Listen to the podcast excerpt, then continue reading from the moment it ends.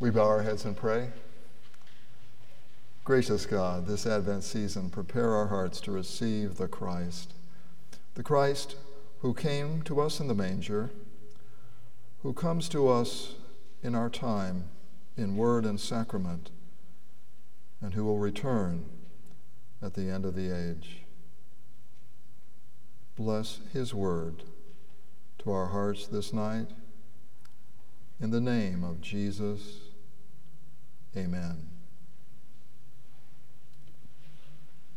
So, the first Christians, the earliest Christians, did not have the book that you and I know as the New Testament. The New Testament was written in the second half of the first century, and until that time, the only scripture that our brothers and sisters in Christ possessed was the Hebrew Bible, what you and I would call the Old Testament. But even that was more than enough to create and to sustain their faith in Jesus Christ. When those first believers read the Old Testament, they discovered that nearly all of the stories there either predicted or foreshadowed in some way the death and the resurrection of our Savior. This is echoed by Jesus in John chapter 5, where he says, The scriptures testify of me. And Luke records in chapter 24 of his gospel that Jesus taught his disciples in this way quote, beginning with Moses and the prophets, he interpreted to them in all the scriptures the things concerning himself. So, page 9 in your worship bulletin, our sermon outline, Roman numeral 1. Every story, and I'm speaking now of the Old Testament, every story whispers his name, the name of Jesus. And we see that in the first reading this evening. Letter A Goliath is slain by his own sword his own sword. We read in verse 50 on page 8 So David prevailed over the Philistine with a sling and with a stone, and struck the Philistine and killed him. There was no sword in the hand of David. Then David ran and stood over the Philistine and took his sword and drew it out of its sheath and killed him and cut off his head with it. That is to say, Goliath died not only by means of a sling and a stone, but also by means of his own sword. The text is very clear David had no sword, he had to borrow Goliath's sword, so that Goliath dies by means of his own sword. Now, that may seem a minor point, kind of a throwaway fact. But that is typical of how God works throughout Scripture. The evil you do boomerangs on you. The instrument of death you wield will become death to you. Letter B. Luther saw this kind of throwaway fact as foreshadowing the cross. Yes, the cross. Luther understood that what David did with Goliath's sword is exactly what Jesus did with sin. Just as David employed Goliath's sword to overcome Goliath, Jesus employed the sins of others to overcome the sin of the world, your sin and mine. Roman numeral 2, what I call God's spiritual judo. Now, judo, as you know, or you may know, is a martial art, and I know very little about it. But I do know that a core concept of judo is that weakness or gentleness overcomes strength. A weaker opponent can overcome a stronger one by using the momentum of the stronger one against him. Letter A God turns his enemies' momentum or their strength against them, and, and their strength becomes their weakness. And you see this throughout Scripture. I've given you just a few examples there. I don't know, maybe 12 or 14 examples. Uh, but for example, from Psalm 7, David writes, He who digs a pit falls into the pit that he has made. The trouble he causes recoils on himself. His violence comes down on his own head. So, point number one that means our sin is scarier than we know. Jesus said, If you do not forgive others, your Father in heaven will not forgive you. And Jesus said in Matthew 7, Judge not that you be not judged, for with the judgment you pronounce, you will be judged. And with the measure you use, it will be measured to you.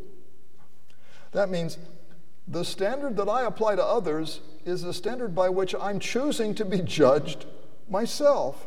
And if that's true, I really, if I'm honest, I should be more afraid of myself than I am of anyone else. I am my worst enemy, potentially, and, well, actually. And point number two this means God's judgment is just. It is so just. We reap what we sow. No one can argue with God's judgment because it's what we have chosen for ourselves. With the measure you use, it will be measured to you. And point number three that means God is not the cause of my condemnation. I am. Now, the word judo, I'm told, means, means gentle. You don't strike your opponent as you would in karate, for example. You don't strike your opponent at all. Rather, you use the momentum of your opponent against him. So if he lunges at you, you don't oppose him. You just sort of go with the flow and help him along down to the ground. And, really, that's how God judges us. God could be much more vengeful than that. But all God does is apply the same standard to you and me that we like to apply to those around us. And so I've earned my condemnation, and that is just. God is just, but thankfully that's not all He is. Thank God He is merciful to us and to the world through His Son, Jesus. Letter B. God's weakness is stronger than man's strength. Point number one God employs our sin to destroy our sin and its consequence, and the consequence of sin is death. Point number two our sin and death self destruct in the presence of Christ crucified. At the cross, sin destroys itself, just as Goliath dies by his own sword. Number three, death's momentum directed at Jesus becomes death's downfall. Since our sins are placed on Jesus, when death strikes down Jesus, death strikes down our sins as well. And Paul talks about this in Colossians chapter 2. He says, Our sins were nailed to the cross with Jesus. Our sins were condemned at the cross with Jesus' condemnation. Point number four since the wages of sin is death, when our sin is removed, death is removed as well. It no longer reigns over us. And I love Luther's quote here sin is destroyed by its own work and not by the work of another lowercase b. This grace was given us in Christ Jesus before the beginning of time, but it has now been revealed through the appearing of our Savior, Christ Jesus, who has destroyed death, and He has. He's destroyed death and has brought life and immortality to light through the gospel. And Jesus repeats this sentiment again and again in, his, in John's gospel. Truly, truly, I say to you, whoever hears my words and believes him who sent me has eternal life, and he does not come into judgment, but he's passed from death to life. And Jesus goes on to say, Truly, truly, I say to you, if anyone keeps my word, he will never see death. And Jesus said in John 11, I am the resurrection and the life. Everyone who lives and believes in me shall never die. Now that's bold talk. But Jesus has destroyed death for the believer. Jesus has made death our servant so that it is now the gateway to glory for the Christian. Jesus has destroyed our sin, not with his own sword, he had none. Like his father David, Jesus had no sword. Jesus did away with sin by means of sin's own sword, which was death. And because Christ bore all of our sins, when death struck down Jesus, death struck down our sins with him, and death defeated itself.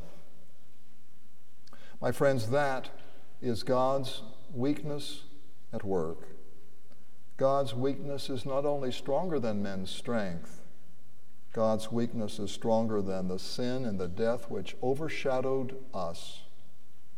God's weakness, evident in David, overcame Goliath, and God's weakness, evident in the Son of David, overcame our sin and our death, which is the greatest Goliath of all. In Jesus' name, amen. The peace of God, which passes all understanding, guard your hearts and minds through Christ Jesus. Amen.